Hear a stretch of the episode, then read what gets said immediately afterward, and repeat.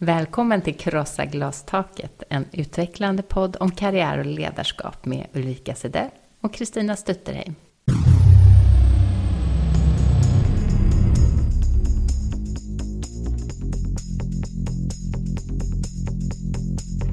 Och kvinnor ska då vara något annat, gärna supportfunktioner. Men mycket är väl att, de här, att det är mycket dubbla måttstockar på hur kvinnor och män behandlas. Mm. Att välja chef är ju fantastiskt viktigt. Prostitution och advokattjänster, det är liksom de äldsta yrkena som heller inte har förändrats. Men jag möter ibland kvinnor som får höra att men det kan du inte och den här liksom kompetenshierarkin, den är så full av så mycket bojor. Är jag mitt arbete? Nej, jag är människa. Antje Jackelén. Sveriges ärkebiskop. Det vill vi lägga till. Mm. Det är ett fint citat. Det är ett jättefint citat mm. som vi tänker på olika sätt kommer prägla lite det här avsnittet, inte bara intervjun mm. med Antje Jackelén senare mm. i avsnittet, utan även om det vi ska prata lite om, mm. eller hur? Mm. Nu är hösten här, Kristina. Mm. det var kallt i natt. Det har det varit. Mm. Men det är härligt tycker jag. Jag älskar ju hösten. Jag är en höstmänniska. Mm. Och en sommar och en vintermänniska. Du är allting. Nej, inte så mycket vår. Mm. Okay. Mm. Eller så här, jag är ingen marsmänniska och ingen novembermänniska. Men de andra tio månaderna, då okay. är jag med. Okay. Jag älskar också hösten. Jag tycker det är mm. fantastiskt. Men det är, det är ofta väldigt mycket att göra. Det, det finns både för och nackdelar med det. Det är sant. Men jag mm. tycker att hösten är Många man tar avstamp så här första januari och nyår. Jag tycker mer att hösten när man kommer tillbaka efter sommaren, det är mm. mer, nu börjar mm. det Året. nya. Ja, mm. nej, men precis. Och det, mm. jag har, ja, det andra är mer, ja, så tänker jag. Mm. Jag älskar mm. hösten och starten efter sommaren. Ja. Hur mår du? Eh, nej, men jag mår bra. Ja, hur mår du? Jo, men jag mår också bra. Eh, jag är på väg att packa för att ta mig till bokmässan. Ja. Mm. Vad ska du göra där då? Mm. Tro. Ja, men där ska jag föreläsa tillsammans med Jonas Nyman om vår bok Manlighetskoden. sen som så har nu vi, är ute Som nu hand. är ute, ja. ja. Och vi har också en liten monter där, där vi ska mm. ha lite samtal mm. om manlighet. Mm. Mm. Det låter ju superspännande. Jag önskar jag kunde vara där, men det kan jag inte. Du får jag vara i tanken. kommer vara i Hälsingland. Mm. Ja, jag kommer vara där i tanken med dig och alla som du träffar i din lilla monter. Ja, det kommer bli superbra. Viktigt. Så är ni på Bokmässan, sök upp Ulrika. Precis. Mm. Den... vet inte var hon kommer vara någonstans, men jo, kanske du vet. Ja, den 27, alltså på fredagen, så föreläser vi på Ledarskapsscenen klockan 15.30 till 16.15. Och med oss har vi tre representanter från manlighetskoden från boken. Det är Ruben Salmander som är skådespelare. Det är Anders Danielsson som är landshövding i Göteborg och det är Arthur Engel som är styrelseproffs. Mm. Det kommer bli superbra. Mm, mm. Men du, har du funderat någonting över det här med krossa glastak den senaste tiden? Ja, det funderar man ju på ständigt, mm, skulle jag vilja säga. Eller hur? Mm. Vi gör ju inget annat, Nej, Ulrika. inte mycket Nej, faktiskt. 24 timmar om dygnet så tar vi hand om den här frågan. Men jag har funderat mycket på det här citatet som sen råkade passa så bra med de tankar man redan hade. Det där med att vara sitt arbete eller nej, jag är en människa. Och mm. ska man ta det ner till liksom lite praktisk nivå så handlar det mycket om där, hur skiljer man på hur skiljer man på jobb och privatliv? Mm, Denna det, ständiga Det är inte fråga. alltid så lätt. Nej. Och jag tänker att det finns olika... Du ser lite bekymrad ut nu, Ulrika. Mm.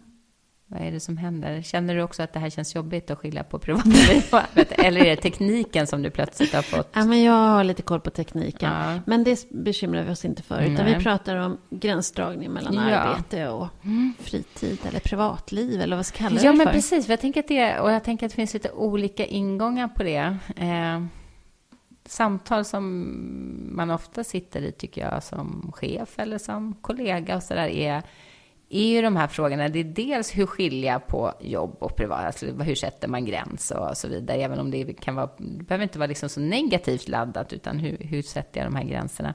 Och sen är det det här med hur, hur, tar jag, hur blir jobbet inte så personligt? Hur blir det som händer på jobbet inte så personligt? Hur tar jag inte kritik så personligt och med mig hem? Hur kan jag sätta de gränserna? Så det finns lite olika gränser, Mm. tänker jag, eller hur? Absolut. eh, på det.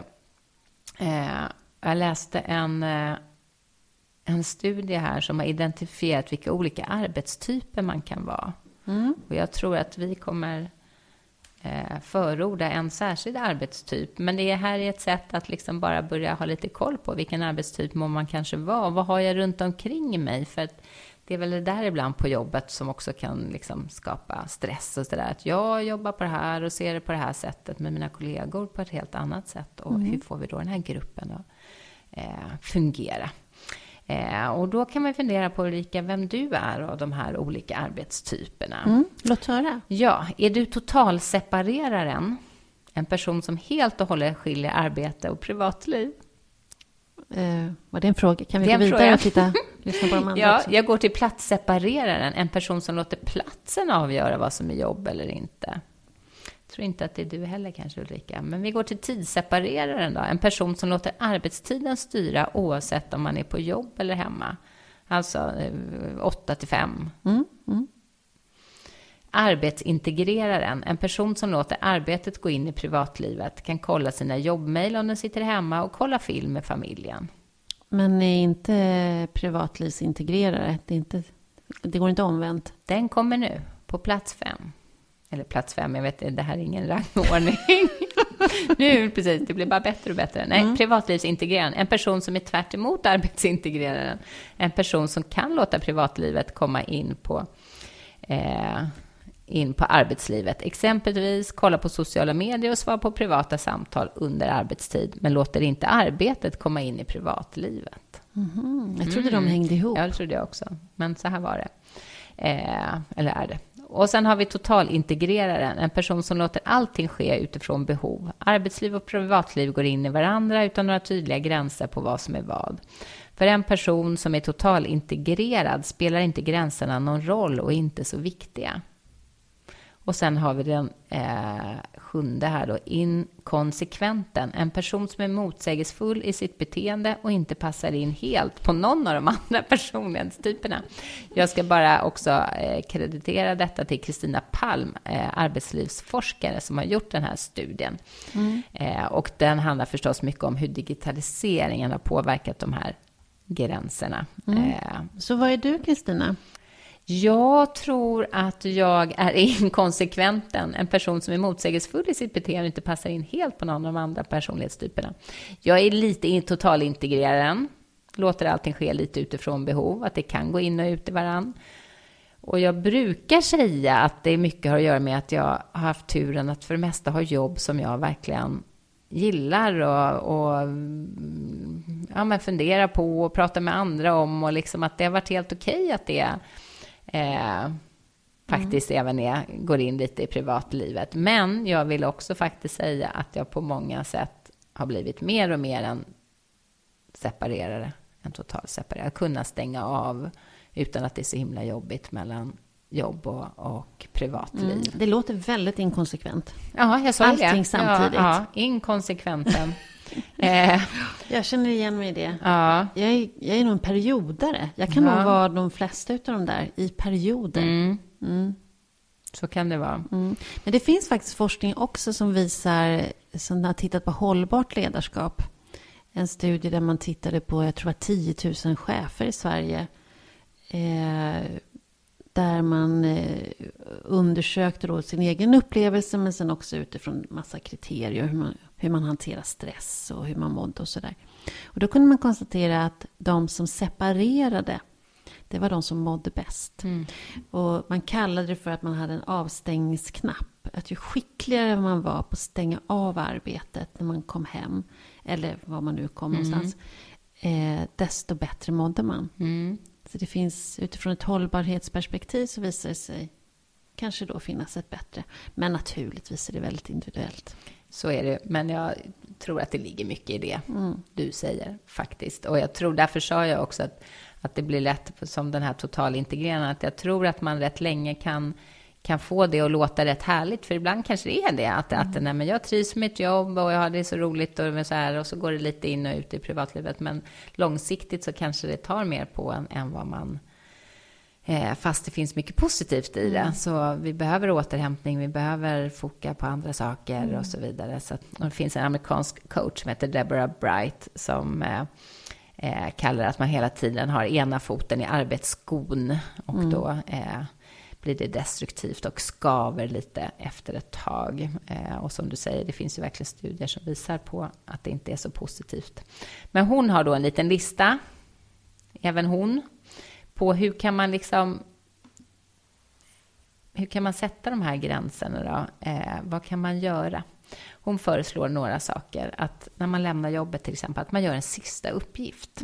En enkel, liksom, man skriver det där sista mejlet, man, eh, eh, man signar ett dokument eller vad det kan vara. Så att det verkligen är så här, det sista jag gör, då har jag gjort något. Jag sitter inte och bara känner, åh vad mycket jag har imorgon och nu går jag. Utan man faktiskt har gjort, sett, sagt check på något med någonting enkelt och bara, kan man lägga det till handlingarna.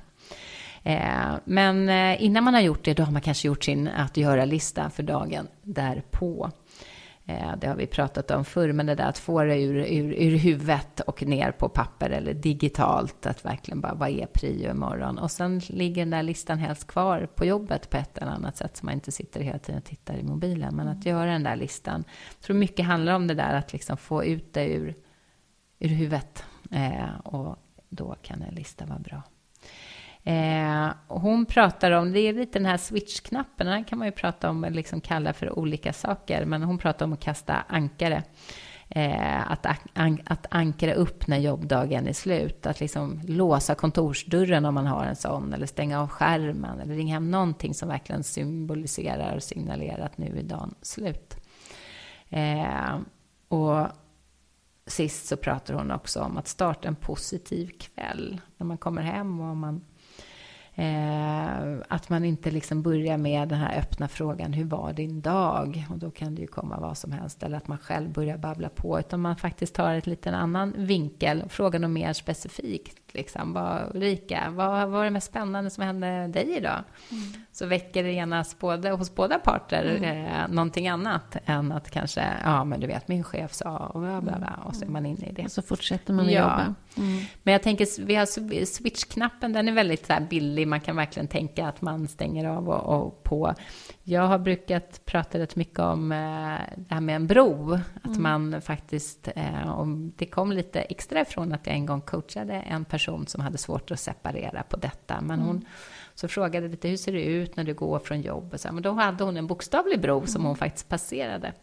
Och då fick hon träna på att just när hon eh, stod inför bron så var det bara så här, nu säger jag hej då till jobbet, nu är det liksom, nu är det slut för idag och sen har hon kommit på andra sidan av bron. Nu tittar jag bara framåt på hemmet och privatlivet och sådär. Mm. Eh, och det där kan vara att man hittar sin bro. Vad är mm. den där mm. eh, switchknappen? Är det mm. när jag stiger ut från kontoret eller är det när jag satt mig på bussen eller när jag passerar den där stolpen eller något så här som man verkligen kan hålla i. Här tar det slut. Mm, mm. Och nu går jag in i, i, i, uh, i privatlivet mm. eller fritiden eller vad man som sagt nu ska kalla det för. Så att ibland behöver man det där väldigt konkreta. Mm. Här hänger jag upp det. Här får det vara slut. Så kasta ankare. Eh, tänk, bygg din bro eller ha din switch switchknapp på ett mm. eller annat sätt. Mm. Tycker vi, är det det vi vill uppmuntra till? Vad sa du? Är det det vi vill uppmuntra till? Det är det vi vill uppmuntra till. Inte vara de här inkonsekventa Nej. typerna. Nej. Eh, men om man nu då är det ändå, Ulrika, eller om man kämpar med alla de här sakerna eh, och livet på jobbet ibland är jobbigt. Vi pratar om det här med att man tar person, saker personligt. Mm. Eh, och då kan det ju lätt finnas de här, liksom, vad ska man säga, ibland Ja, men ibland när du är mitt i en situation, som man ofta är på jobbet, det händer någonting mm. och man kanske blir kritiserad eller mm. ja, då är det lätt att säga att man ska inte ta det så personligt. Mm. Eh, och mitt i situationen, då kan det ju vara bra att ändå försöka även där hitta sitt ankare kanske. Eh, att man inte går i försvar. Eh, att man ställer frågor, vad menar personen och så. Eh, och sen kanske det finns tid att också rannsaka sig själv förstås. Var, kunde jag gjort det på annat sätt och så där. Och så här kan man ju hålla på och det här är ju absolut ett konkret och bra sätt att göra emellanåt. Men jag vet att du har span och eh, på lite annat hur man kan jobba med sitt självledarskap och eh, så kring de här frågorna. För det händer ju alltid saker. Man kommer göra fel, det kommer bli tokigt, man kommer ha någon som skäller ut den eller kritiserar. Mm. Hur kan man det, ta sig an det på olika det sätt? Ju, oavsett om det är rätt, att det finns Ja. befogat, eller faktiskt... Eh, vi har ju, jag menar den personen vi ska träffa sen eh, berättar ju hur hon blir påhoppad och kritiserad där det inte finns någon anledning till det. Där det bara är främmande människor. Så kritik kan ju komma på olika sätt. Och det kan ju Verkligen. träffa en oavsett om man vet om att det är, finns befogat eller inte. Och då finns det metoder för att kunna stärka sig själv och orka och stå ut med, med kritik. Så att det inte, för om man tar det för personligt då kan man ju antingen så kan man ju gå och älta det. Det tar så mycket energi från en så att man klarar inte... Alltså det tar för mycket energi. Det blir inte något konstruktivt utav det. Eller så kan man gå i försvar på ett sätt som inte är konstruktivt heller. Och att man faktiskt inte ser sin del i det hela. Varför det har blivit så tokigt.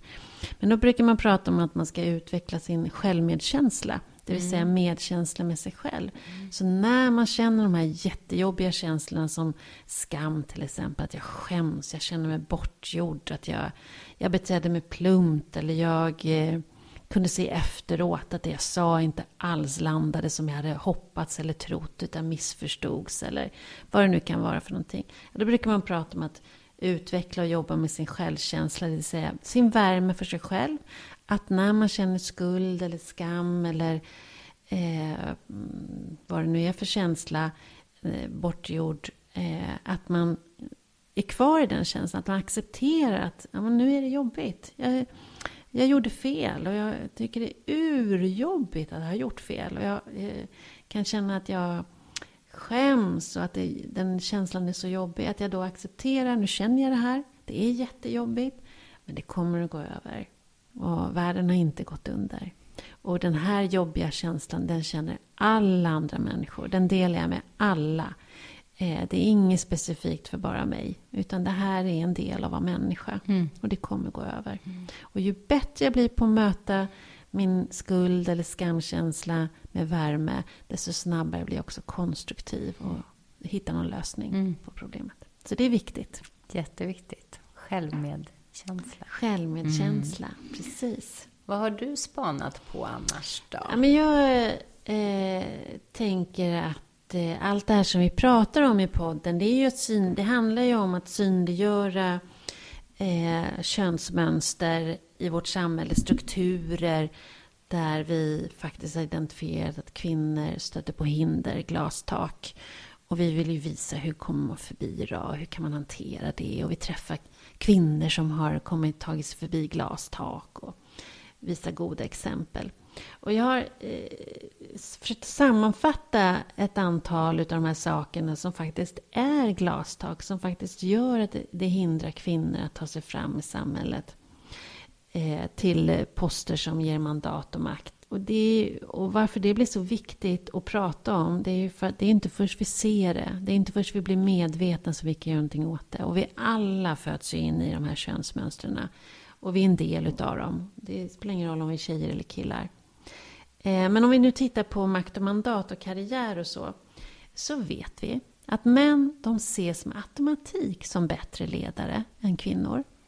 Eh, det finns hur mycket studier som helst på det. Och bland annat så finns det studier där studenter får eh, en berättelse om en karriärist.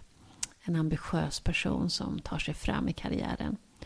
Och Eh, just den här undersökningen, men det finns många liknande, eh, där visar det att när eh, männen, pojkarna då, studenterna, när de ska göra omdömen för den här berättelsen, den här karriäristen, då får, visar det sig att 75% av männen, de gillar mannen. Där en grupp får ju läsa samma berättelse med ett kvinnonamn och den andra gruppen får läsa om ett mansnamn. Det var bara 24% som gillar kvinnan. De andra, man pratar om eh, hennes, att hon är bitchy och sådär i sin karriär. Men det är till och med så att det är någon som tror att hon är en dålig mamma. Fast det inte har någonting med saken att göra. Eh, när det gäller samarbete eller ta rygg på, vill jag vara en del av, så är det 75% som vill jobba med mannen. Men de vill inte jobba med kvinnan. Mm. Eh, framgång, det vet vi, gör mannen omtyckt. Det är automatiskt så att en framgångsrik man blir mer omtyckt. Eh, de kan göra bort sig rätt mycket. Men är de framgångsrika, då är de något att räkna med. Då är de bra personer. Kvinnor är precis tvärtom. Ju mer framgångsrik en kvinna är, desto mer kritik får hon. Desto mindre omtyckt blir hon. Ehm, och då är det, i detta så vet vi att det som vi anser är goda ledaregenskaper till exempel. Eh, att vara tydlig, att vara rak eh, som ledare. Det är jättebra om jag är man. Verkligen bra. Men är jag kvinna, då är det inte alls bra. För det är snarare så att man tolkar det som aggressivt, bitchigt, eh, oempatiskt som kvinna.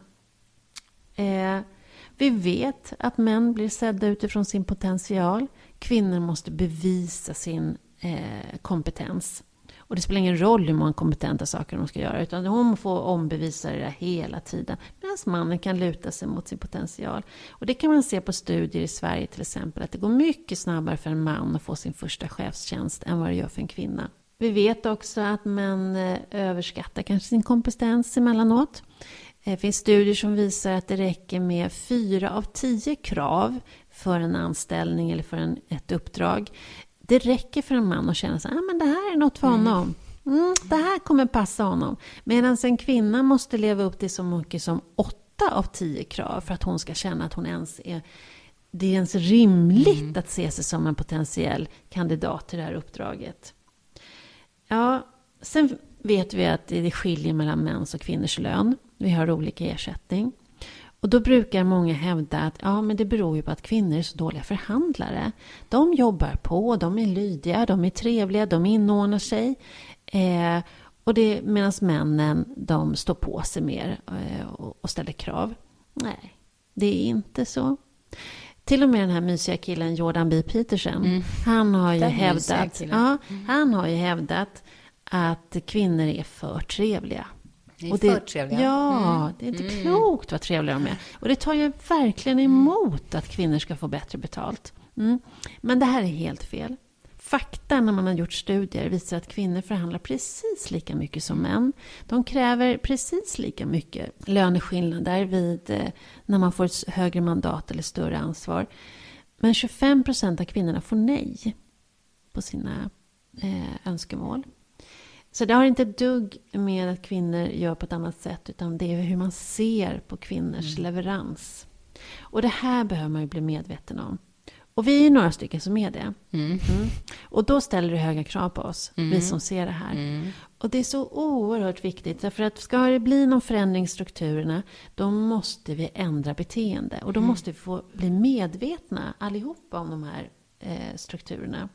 Så säg ifrån.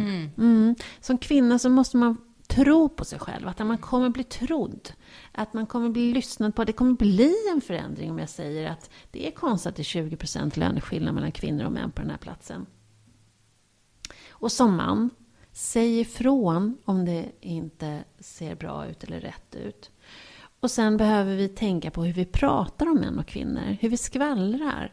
När vi får höra att en tjej är svår eller en, en kvinna är lite bitchy och sådär. Mm, alltså var lite kritisk. Vad står de här kodorden för egentligen? Vad innebär det? Eh, så var försiktig med hur man benämner både män och kvinnor. Det handlar om att medvetandegöra. Och det är ju det vi ägnar oss åt i den här podden. Eh, för att sprida kunskap. Eh, för vi kan inte ändra det vi inte ser. Men varför går det här så långsamt? Mm. Jag tror att jag har ett spår på det. Är det sant? Berätta, Ja, berätta. mm. Jo, men när jag skrev manlighetskoden och intervjuade alla dessa män som då är framgångsrika, begåvade, eh, har gjort fantastiska resultat, men de har också brytit mot de här normerna. De har också gjort på olika sätt brytit mot de här strukturerna och blivit medvetna om dem. Och då har de berättat att det här kostar. Eh, det kostar, en del har berättat att de har blivit uteslutna ur eh, manliga nätverk. Några är helt övertygade om att de har missat eh, att blivit befordrade som de annars hade blivit. Eller fått uppdrag, så att de inte har fått uppdrag som de annars skulle ha fått. Alltså de slår mot samma glastak som kvinnorna berättar. Mm.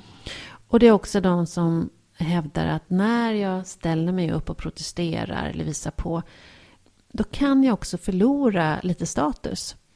Ehm, jag kanske då blir en av tjejerna. Mm. Det, är mitt, det är min gissning, det är ingen mm. som säger det. Eh, jag hamnar liksom i det andra lägret. Det. Eh, så det är förknippat med personlig risk. Mm. Men vad gör man inte för samhällsförändring, Kristina? Nej, Va? precis. Det är det. Vi vill ju ha ett bättre ja. samhälle med jämställda villkor. Både för våra affärer och, och för våra döttrar och söner. Mm. Som ska få vara den de är. Eller yes, hur? eller hur? Och få vara människor, ja. inte bara sitt yrke. Nej. Bra Ulrika. Ja, men där fanns mycket att tänka på. Mm.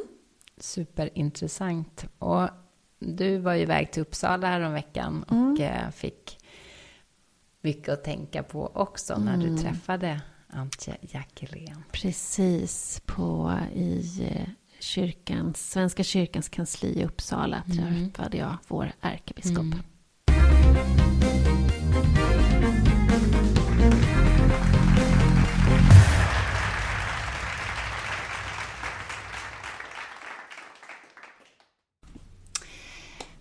Då vill jag hälsa dig varmt välkommen ärkebiskopen Antje Jackelén till podden Krossa glastaket. Tack så mycket. Jag är jätteglad för att jag har fått komma till dig här i Uppsala på din arbetsplats.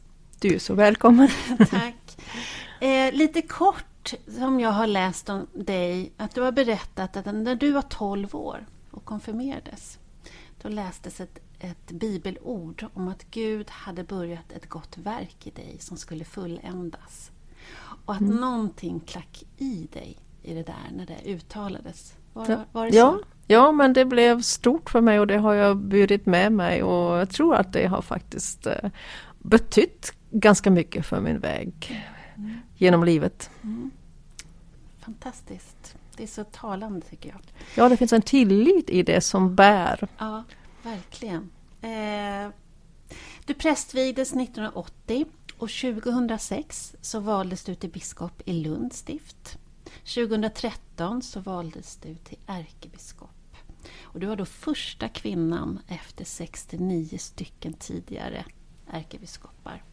Och det finns mycket att säga om vad du har gjort. Eh, du har bland annat disputerat, du har skrivit över 100 vetenskapliga och populärvetenskapliga artiklar. Du har arbetat som disputerad lärare i Chicago, du har varit rektor i USA och du, det var först då 2013 eh, när du... Eh, nej, det var inte alls det. Det var när du blev, eh, kom till Lunds stift och blev biskop. Det var då du återvände från USA till Sverige. Det stämmer. Mm. Idag ska vi tala om ledarskap. Idag ska vi tala om strukturer, om att vara första kvinna, om att krossa glastak. Eh, och lite grann kring eventuella eh, motstånd och strukturer kring det. Har, först skulle jag vilja fråga, har det alltid varit självklart för dig att du ska ägna så stor del av ditt yrkesliv till kyrkan? Nej, inte alltid. För mig har det varit stegvis. Jag minns mycket väl när jag hade tagit studenten så tyckte jag att eh, jag var lite för ung för att börja studera så jag tog ett år där jag arbetade praktiskt, var i Schweiz då. Uh, och sen sa jag, men nej det är nog ändå teologi jag ska studera. Mm. Uh, och det var inte så att jag sa jag ska bli präst, mm. utan teologi ska jag studera så får vi se. Mm. Och sen klarnade det ju också att jag skulle bli präst och, och så. Och sen när jag fick möjlighet att uh, ja, disputera doktorandstudier, då var det liksom fråga om det nu skulle vara möjligt med en akademisk karriär, vill jag det eller vill jag tillbaka till kyrkan? Och mm. jag tänkte, nej, alltså min plats är nog egentligen i kyrkan, vilket inte hindrade att när jag sen fick uh, ett erbjudande om, mm om så att säga att arbeta i akademin så tackade jag till det också. Eh, det är inte alla som förstår riktigt vad ditt yrke innebär och hur en, hur en arbetsvecka och en vardag ser ut som ärkebiskop. Kan du berätta lite? Ja, något som är väldigt typiskt är att det ser ut väldigt olika.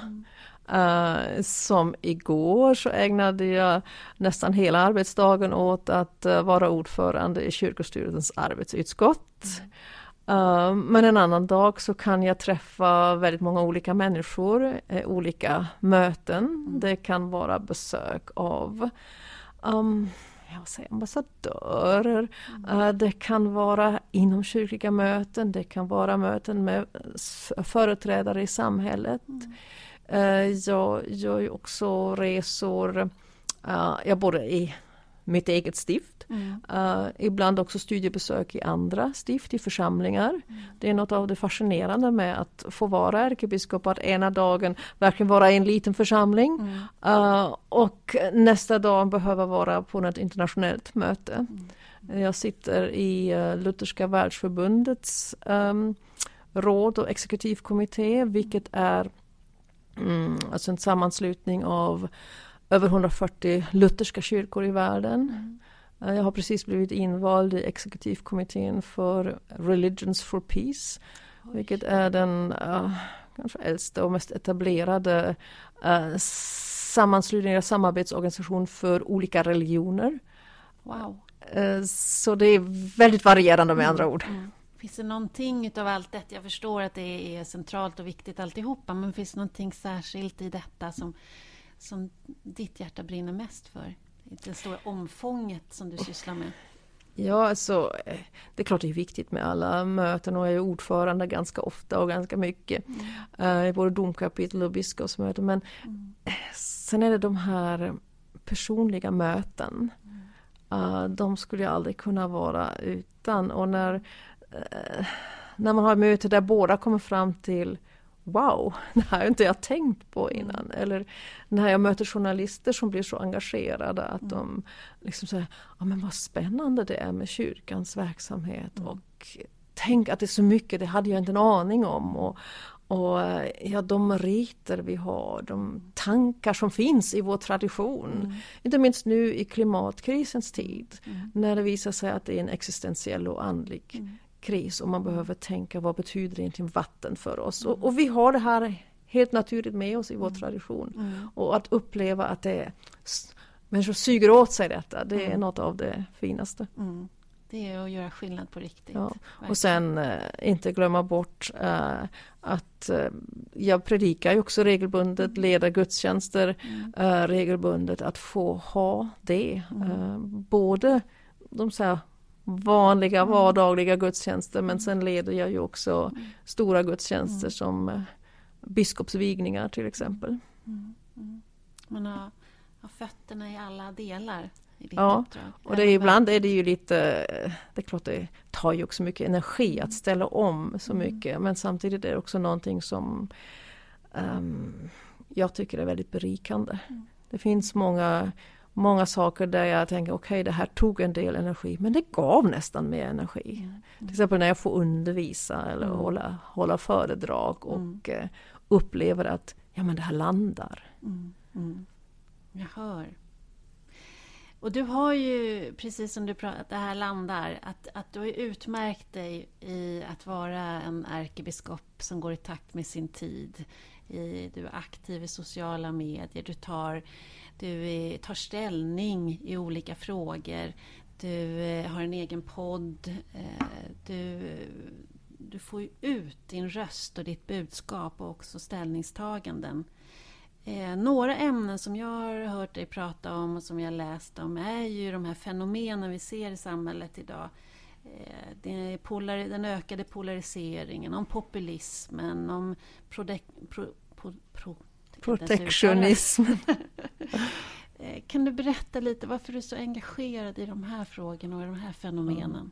Så min, min grundinställning är ju i kyrkan har alla viktiga frågor en hemvist. Det bara är så, för allt har en anknytning till vad vi innerst inne tror på, vad vi litar på. Och eh, det gick ju upp för mig för ganska länge sedan nu att det finns från början sa jag fyra farliga P. Mm. Och det är just det här polarisering, mm. att eh, samhället dras isär. Mm. Uh, på många olika sätt, både ekonomiskt men också hälsomässigt, mm. utbildningsmässigt och så. Uh, och så populismen som ställer liksom folk och elit mot, mot varandra. Mm. Uh, och, och odla konflikt på ett sätt som, som inte är så konstruktiv. Sen protektionismen som också är grogrund för nationalism mm. som, som inte gagnar uh, mänskligheten. Mm. Uh, och så det här med postsanning. Um, så. Uh, och um, när jag håller, hade hållit på med de här fyra farliga P ett tag så mötte jag en ung kvinna mm uh, i Svenska kyrkans ungar som, som sa ja men ärkebiskopen har pratat om de fyra farliga P. Jag tycker det finns fem. Patriarkatet. Och sen dess talar jag om fem för jag tror att hon har alldeles rätt och det är patriarkala strukturer som förstärker och samverkar med alla de andra fyra P. Mm. På vilket sätt tänker du? Um, ja men uh, om man ser till exempel den populistiska mm. debatten mm. Uh, så finns det, man behöver inte skrapa länge, mm. så hittar man ju också ett, faktiskt kvinnoförakt uh, under den där ytan. Uh, och jag ser det ju, det finns ju mycket genus i, i de, de mothugg jag får. Mm. Uh, det är mer än en gång jag har faktiskt kunnat jämföra med vad som händer mig mm. och vad som händer en manlig opinionsbildare mm. som säger antingen något liknande eller till och med någonting som är vassare mm. än vad jag säger. Mm. Om man tittar då i, i, i hans mm. sociala medieflöde och i mitt, mm. ja, så ser man ganska påtagliga skillnader. Jag kan ana i ditt arbete, du är, vi, ska komma, vi ska prata om det här med att vara första kvinna. Eh, men det du nämner nu om det, att vara också utsatt. Du tar ställning, du är också en, en central ledare i vårt samhälle eh, och kvinna. Eh, kan tänka mig att det inte alltid är lätt. Att det finns en hel del motstånd som du får uppleva. Ja, jag skulle ljuga om jag sa nej men det är det är lugnt. Um, när jag började som uh, biskop så uh, sa jag ganska ärligt uh, nej men det är nog tuffare i akademin mm. än vad det är i kyrkan. Och då hade jag i akademin mm. hållit på med dialoger mellan naturvetenskap och uh, religion mm. och det är ganska mansdominerat fält. Mm. Uh, så jag hade viss övning i det här att uh, man först inte blir tagen på allvar eller ganska många upplevelser av i den internationella världen så är det många som tar för givet att jag är man och de kan inte av mitt förnamn avgöra ja, att jag är kvinna och liksom att se förvåningen när de upptäcker att men, hon har skrivit den här personen har skrivit den artikeln, alltså måste det vara man och sen mm. upptäcka att jag är kvinna. Mm. Uh, så ja, jag har ju mött saker där. Och, men sen när Um, framförallt när jag blev vald till, till ärkebiskop mm. i det skedet så fick jag revidera det här och kunde inte längre säga att det är tuffare mm. i akademin. Och det gjorde ganska ont eftersom jag mm. älskar kyrkan mm. så mycket. Mm. Men uh, det finns ju där också. Mm. Samtidigt som jag måste säga jag fick en oerhört mycket stöd. Um, precis när jag hade blivit mottagen som, som ärkebiskop och då hade jag i samma veva sommarpratat och det som var det då på Almedalsveckan. Mm. Jag kunde knappt då någonstans folk stannar upp så här, vad underbart är du och vad roligt att Svenska kyrkan och Svenska kyrkan går före mm. staten. Mm. Och, och, så det var, det var, väldigt mycket glädje och, och uppmuntran också. Och hopp tror jag. Och, och hopp. Du väckte ja. hopp. Ja. Mm. Uh, medan det här negativa ändå är koncentrerat mm. till vissa fickor och mm. bubblor och sådär. Och sen ibland så, så uppstår det ju synergieffekter mm. mellan de här bubblorna och då mm. kan man få intrycket av att alla är emot mig. Uh, men så är det ju inte. Men det är klart att det också har tagit. Energi. Och det läskigaste är ju nästan man får den där känslan av att man har sån enorm, det är oöverstigligt. Ja, och det som också är väldigt läskigt det är att um, det sprider missförstånd och gör så att säga vanliga människor osäkra.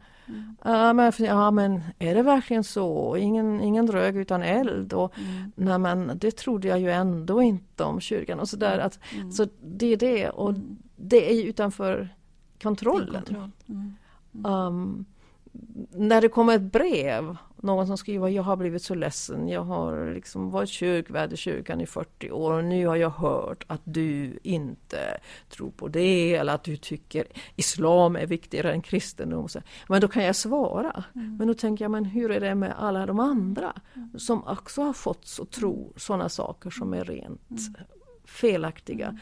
Och, och, det kan jag inte ställa till rätta. Så finns ju sådana här, helst vill jag gå till var och en och ställa till rätta, säga, men så är det ju inte. Men det går inte och det, det har varit svårt att, att acceptera att det är på det viset. Att, att det finns där har jag ju en maktlöshet. Förstår det. Och hur hanterar du, hur gör du för att orka? Vad är ditt sätt att hämta styrka och kraft när, det är, när du känner de här, har de här upplevelserna? Ja, jag menar det viktigaste är ju min tro. Uh, vilket inte betyder att uh, bara jag kan be så är det löst. Men jag har någonstans att bära fram både min, min glädje och min sorg och min smärta men också mitt, mitt hopp. Så det har ju varit viktigt. Uh, sen är det också viktigt att kunna få tala med andra människor om det. Uh, ibland är det bara så att um, man behöver pysa. Uh, och, och, och kanske så känner man nu bröt jag ihop. Då gör jag det. Och sen reser jag mig och uh, går vidare. Och sen ger ju, jag, menar, jag har ju faktiskt överlevt stormar. Uh, så det ger ju också en viss, menar, jag aldrig någon garanti för att, hur det går nästa gång. Men, men det ger ändå en viss um, jämnmod, också en förtröstan i de här situationerna. Och sen är det ju obetalbart att ha nära, eh, lojala, stödjande, kloka medarbetare runt sig. Det, är- det är jätteviktigt. Så känslan att inte vara ensam blir central. Ja, det är det. Du är ju kyrkans ledare. Och kyrkan är ju väldigt komplex eh, att leda. Eh, det är ju, eh, du leder biskopsmötet med de 13 biskoparna men samtidigt är ju din organisation, det är 1400 självbestämmande församlingar, det är 13 stift som jobbar på olika sätt. Och ditt mandat är ju delvis eh, ett formellt mandat men också handlar det om ett informellt ledarskap och mandat. Eh, hur är det att vara ledare på det sättet? Det är ju komplext. Ja, det är det verkligen. Å ena sidan är det det formella, jag är ordförande i kyrkostyrelsen som är högsta beslutande organ när inte kyrkomötet är samlat. Och, och, och där finns ju en, ja, eh, en, en position i det. Eh, men mycket är också mera personlig. Um, och, och jag tänker ofta så att um, det finns chefskap och det finns ledarskap. Och chefskap är mer definierat som en position medan ledarskap är mer definierat som en relation. Ja, och jag tycker biskopens roll eh, och också ärkebiskopens roll är ganska mycket en relationsroll. Um, det betyder att um, det handlar mycket om förtroende. Det förtroende eh, som, som uppstår som eh, biskopen eller ärkebiskopen lyckas skapa. Det är också en ömsesidighet i det. Det är någonting som kan ta lång tid att bygga upp och bara några sekunder att rasera. Så det är sårbart samtidigt som det är väldigt starkt också. Ehm, ja, så jag tror att eh, jag tror ju att ledarskap egentligen är viktigare än chefskap. Mm. Även om chefskap, det är ju hantverket, det, det är viktigt. Men jag Det är minns, mandatet på ett sätt. ja, jag minns ett samtal för nu ganska många år sedan med en mycket erfaren man som hade varit chef både i näringslivet och det offentliga. Och sa, "Åh, jag är så trött på alla flashiga powerpoints över hur man är en bra chef. Vi har alldeles för många chefer och alldeles för få ledare. Jag tänker det, det, det låg någonting i det. Och eh, jag är lite skeptisk när vi om det är det här New Public Management inflytande eller vad det är, men om vi värderar ledarskap i termer av hur många chefer du är över. Alltså om vi kvantifierar allting. Um, det är inte det som egentligen är, är um, avgör hur, hur bra ett ledarskap fungerar. Jag delar det fullt ut och, det, och ledarskapet är ju så oerhört mycket starkare eftersom det handlar om förtroendet och tilliten. Att människor vill följa, människor vill vara med eller tjäna. Men, men det är också komplext om man nu ser felaktigheter. Om man ser att här skulle man vilja gå in och styra upp men inte har befogenheterna och ändå vara högsta ledaren. Den måste ju ibland kunna vara utmanande. Det är utmanande och det som också är utmanande det är å ena sidan som ledare är jag ibland i den här rollen att jag liksom ska på vis gå lite i, i täten och um, uh, säga det och, och, så och så kan jag säga men jag har ju sagt det. Och, och, och då glömma bort att uh, ja men det är ju förankringen också. Alltså balansen mellan att uh, så att säga, vara visionär, bära visionen eh, och då vara lite, lite före. Och, och samtidigt inse att det händer ju ingenting förrän det har landat. Och det kan ta ganska lång tid däremellan. Och det blir omsatt i handling. Ja, det är ganska lärorikt eller bra att fundera över när vi har ju ganska mycket processioner i kyrkan. Eh, och ärkebiskopen eller biskopen går alltid sist. Det är en bra påminnelse om att ehm, det, det händer inte så mycket om inte alla är med. Mm, mm. Man föser framåt. Ja, Bakom. det är det herdeuppdraget. Det är ju det är ett herdeuppdrag att se att flocken mår bra. Och kan också bli komplex för man ska samtidigt vara fram och visa ut riktningen. Så den, den är, är verkligen en balansgång också, tänker jag. Ehm, om man nu använder ordet karriär i kyrkan. Eh, jag vet ju att det kan vara känsligt ord eh, att prata om. Men om man nu pratar livsresa då, inom ett yrke så har du ju nått den allra högsta positionen i Svenska kyrkan. Och du har slagit igenom många glastak. Eh, för så är det ju som kvinna när man går först fram. Eh, hur har det varit att vara just första kvinna som ärkebiskop? Mm. På ett sätt var det in, inget märkvärdigt. Jag fick ju frågan tusen gånger hur är det att vara kvinna och till sist sa jag men jag vet ju inget annat. Jag har varit kvinna i hela mitt liv. Så. Uh, å andra sidan har det varit väldigt stort också. Att det har uppmärksammats. Och, uh, sen tänker jag det gäller att vara klok och ta vara på det bästa. Eh, är du i ett sammanhang den enda kvinnan, det är klart då märks du ju. Eh, och då, då är det bra att ta det utrymme som, som det öppnar. För det är en bra kompensation för allt det andra du får kämpa med också. Så, så att jag kommer fram till att ja men känns det som att jag får lite gratis så att säga genom att jag är den enda kvinnan, ja men då ska jag ta emot det. Omfamna det. det är för en bra kompensation för allt som det också kostar. Eh, och um, jag tänkt på att min allra första eh, artikel som kom i tryck, eh, den hade som rubrik eh, ja, det var på tyska men översatt till svenska för att erövra det självklara och viljan till beröring. Eh, Och jag tänkte, det har lite varit mitt, mitt motto. Att, eh, jag tänkte, ja men på ett sätt är det ju självklart att det ska vara män och kvinnor i de här positionerna. Det, det är inte så uppenbart för alla att det är självklart. Men jag ska erövra detta som något självklart och då förhoppningsvis kunna också uppträda som om det är något självklart. Det vill säga varken provocerande eh, eh, utan just utstråla att det är ganska naturligt att jag är här och förhoppningsvis smittar det av sig på de andra också. Eh, och så detta att eh, jag har en vilja att beröra genom den jag är men också låta mig beröras av det jag kommer in i. Och jag tänker det har varit en, ett, ett, ett handlingssätt som, som har funkat ganska bra. Har du mött på några hinder? Vi pratar om de här strukturerna. Har du, har du iakttagit eller sett? Eh, Jag kallar det för glastak, men det handlar ju om strukturella norm, eller normer, hinder längs din resa. Inte bara som ärkebiskop, utan Ja. under, som du har antingen varit drabbad av eller i din närhet. Jo, men visst, och det blir ju mest uppenbart genom olika incidenter eller observationer som man, som man då gör. Eh, och att både jag och och eh, människor i min närhet hade sagt, ja men det hade nog kanske inte sett ut så här om du hade hetat Anton istället för Antje. Eh, så visst har jag, har jag märkt det. Men så har jag också sagt att ja men eh, det är bra att jag konstaterar det för mig men jag kan inte bygga upp någonting på det för då hamnar jag liksom snett. Um, jag konstaterar det, jag kan vara arg och sur över det.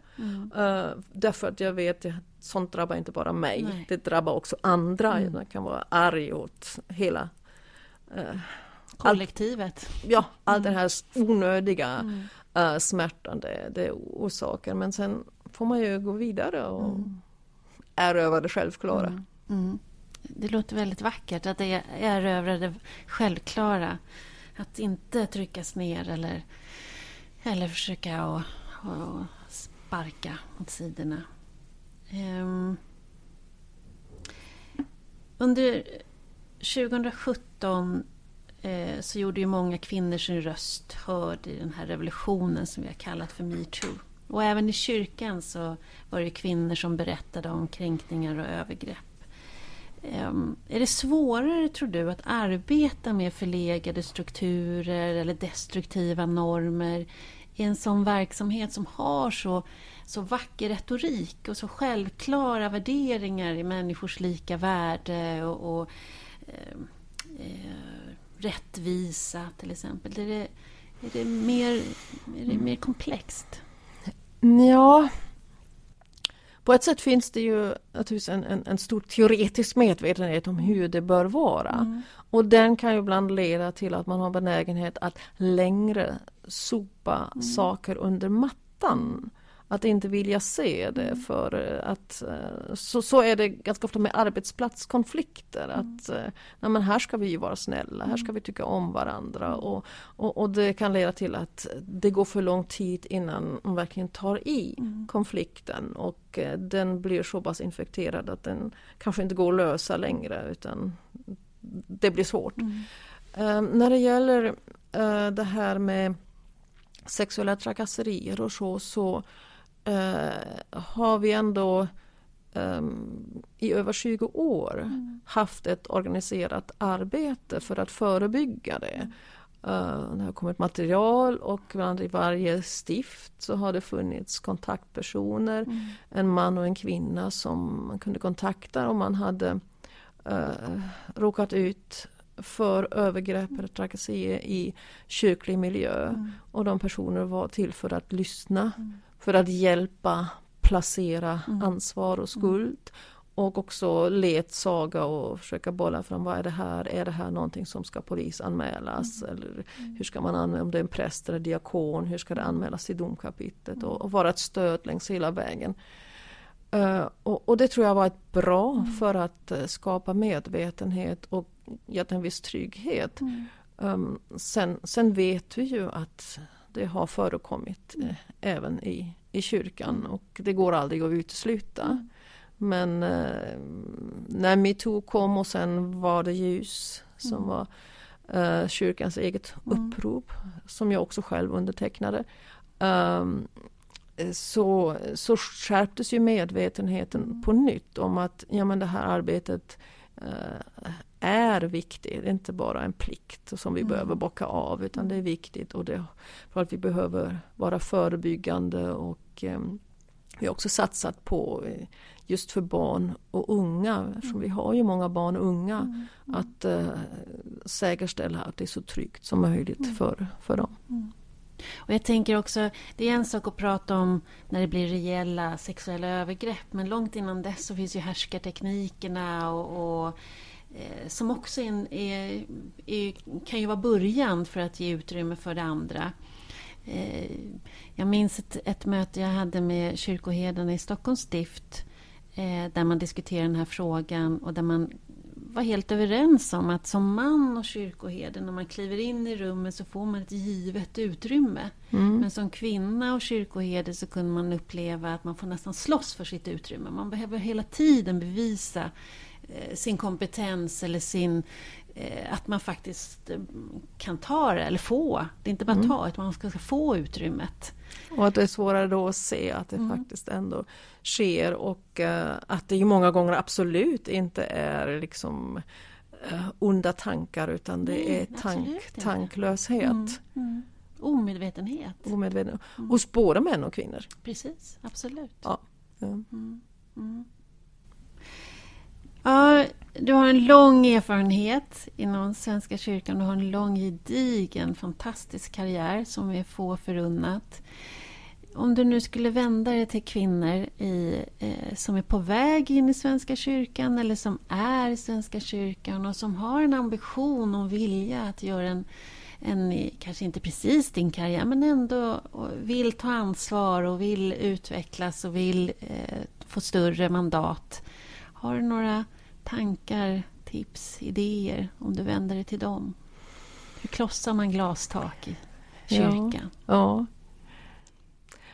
Alltså varje livsverk är ju, är ju unik på det sättet. Jag gick ju aldrig in för att säga nu ska jag krossa glastak här. Utan för mig var det ju mycket att um, uh, ställa mig till förfogande, vilket i och för sig är det här typiskt kvinnliga förhållningssättet. Jag väntar på att bli upptäckt så att säga. Men, men hos mig var det ju så att, att uh, det kom så att säga förfrågningar och jag vågade säga ja. Uh, och när frågan kom, ställde du det till förfogande i biskopsvalet i Lunds stift? Då, då, då var det plötsligt väldigt tydligt för mig, ja men kyrkan har gett mig väldigt mycket och också uppmuntrat mina gåvor. Och det är klart, kallar kyrkan så är det dags att så att säga ge tillbaka och det vill jag också. Uh, men så behöver det inte se ut för andra. Men jag tänker att vara öppen för kallelsen, både den yttre och den inre. Bejaka båda. Ehm, och um, ja, våga erövra det självklara och, och vilja beröra och be, beröras genom de sammanhang som, som, som du vistas i. Jag tror det, det är viktigt och um, ja, och, och när det gäller kyrkan verkligen också vårda um, din tro och ditt, din gudsrelation. Mm. Och jag tänker också det som du nämnde tidigare, att kanske också bygga lite allianser, bygga nätverk. För att inte vara så ensam om, det, om man Precis. utmanas. Precis. Uh, och egentligen, um, det ligger ju i själva detta att uh, vara kyrka, vara församling, att det är ju en gemenskap hela tiden.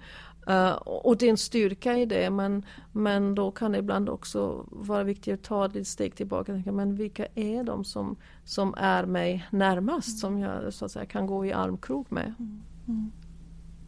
Att ta armkrok. Tack så hemskt mycket ärkebiskop Ante Jackelén för att jag fick komma hit och prata med dig. Mm. Tack. Tack själv! Tack. Mm. Vi är tillbaka i Kungsholmen igen. Det är vi. Ehm, ja, men man är ju lite extra så här. Nu var ju inte jag med tyvärr, men eh, vilket fint samtal och ehm, Och, och ganska rörande tyckte jag. Ehm, när hon, ja, det finns mycket hon sa, men det här när hon lyfte hur, vilken skillnad det är hur hon som opinionsbildare blir behandlad som kvinna när hon tittar på en man som är opinionsbildare. Hur det ser ut i hans trådar och så vidare. Att hon får ta så mycket.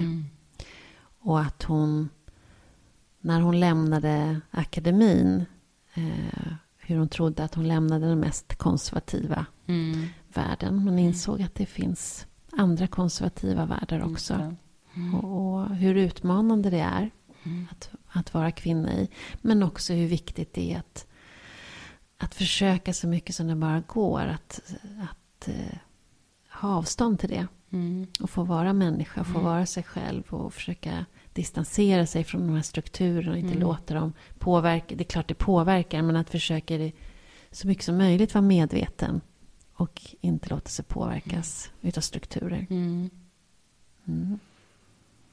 Hur tänker du, Rika? För det, det blir nu har du ändå som sagt varit och träffat Sveriges biskop. Du, Ärkebiskop. ärkebiskop Mm. och ehm, eh, ehm, så. Och då funderar man ju ändå på det här med Gud, Ulrika. Mm. Eh, jag läste just att eh, Antje eh, har sagt vid något tillfälle, eller skriver hon säkert pratat om det här på olika sätt, men hon uttrycker det så här kring kyrkans roll i samhället, eh, att den är paradoxal. Å ena sidan sägs det att landet är det mest sekulariserade. Å andra sidan finns det stora förväntningar på att kyrkan ska stå för en sorts kompass i ord och handling. Och hon säger att jag upplever att vi i Sverige inte är hälften så sekulariserade som vi tror. Det har blivit en grej att säga jag tror inte på Gud, men i samma andetag säga att jag tror på en högre makt. Mm. Hur tänker du kring det där? Ja, visst är det svårt. Ja. Visst är det komplext. Ja. Och jag, eh, jag skrev en bok som heter Vägar till innanförskap. Och då eh, var jag på i Guds hus, kallar de det för. Där flera utav våra stora religioner möts. Eh, och har byggt ett gemensamt hus där man diskuterar och möts ifrån olika utav våra stora världsreligioner. Eh, och där man är överens om att nej, det är ju samma Gud. Man har bara lite olika Mm. synsätt på det. Mm. Och där man kunde ja, prata om det tillsammans. Mm, nej, men det här med en högre makt Mm. eller Gud eller vad vi Mm. nu vill kalla det för. Mm. Det finns ju något härligt att kunna lyfta blicken. Att det finns något Verkligen. större där. Mm. Att vi är en del i ett större sammanhang. Mm. Men men så hög igenkänning på det här med att, jag tror jag själv också kan säga, nej men jag tror inte på Gud, men, men jag tror på något. Och det är så här, Mm. ja men vad är det där något då? Mm. Och Mm. jag tror vi många kan känna igen att vi kanske säger så, och sen när det händer saker eller man, då, då, då säger man någonting till Gud Mm. ändå. Mm. Så att, eh, nej, komplext och intressant Mm. detta. Mm. Mm. Och viktigt. Mm. För ett högre sammanhang för oss alla. Verkligen. Men eh, ja, vi har pratat om det där med att eh, inte vara sitt arbete. Utan jag är en människa på olika sätt, olika vinklar. Och självmedkänsla. Självmedkänsla Mm. och försöka medvetandegöra strukturerna istället för att vara en del av Mm. dem. Att hålla lite Mm. distans Mm. till det. Och eh, inte minst eh, skaffa dig ett anker eller en bro eller någonting. Eh, för att göra den där bokstavliga separeringen. Om du tycker att det behövs mellan Mm. jobb och privatliv. Mm. Min brygga just nu, det är Kungsträdgården. Jag jobbar nära den. Och när jag går igenom den, både skruvar av och skruvar på på vägen dit, då är det då jag börjar tänka på jobbet. Och när jag går därifrån så säger jag tack för idag. Mm. Och så går jag vidare. Och min är faktiskt Kungsholmskyrkan. Ah, Mm. ja men du ser. Då går jag Mm. igenom kyrkogården Mm. och där går, är min eh, linje Mm. mellan Mm. jobb och hemma. Gud vad härligt. Mm. Så passande också Mm. just denna gång att säga det. Mm. Ja men härligt Ulrika, då tackar vi för idag. Mm. Eh, och hörs snart igen. Det gör vi. Hej då. Hej då.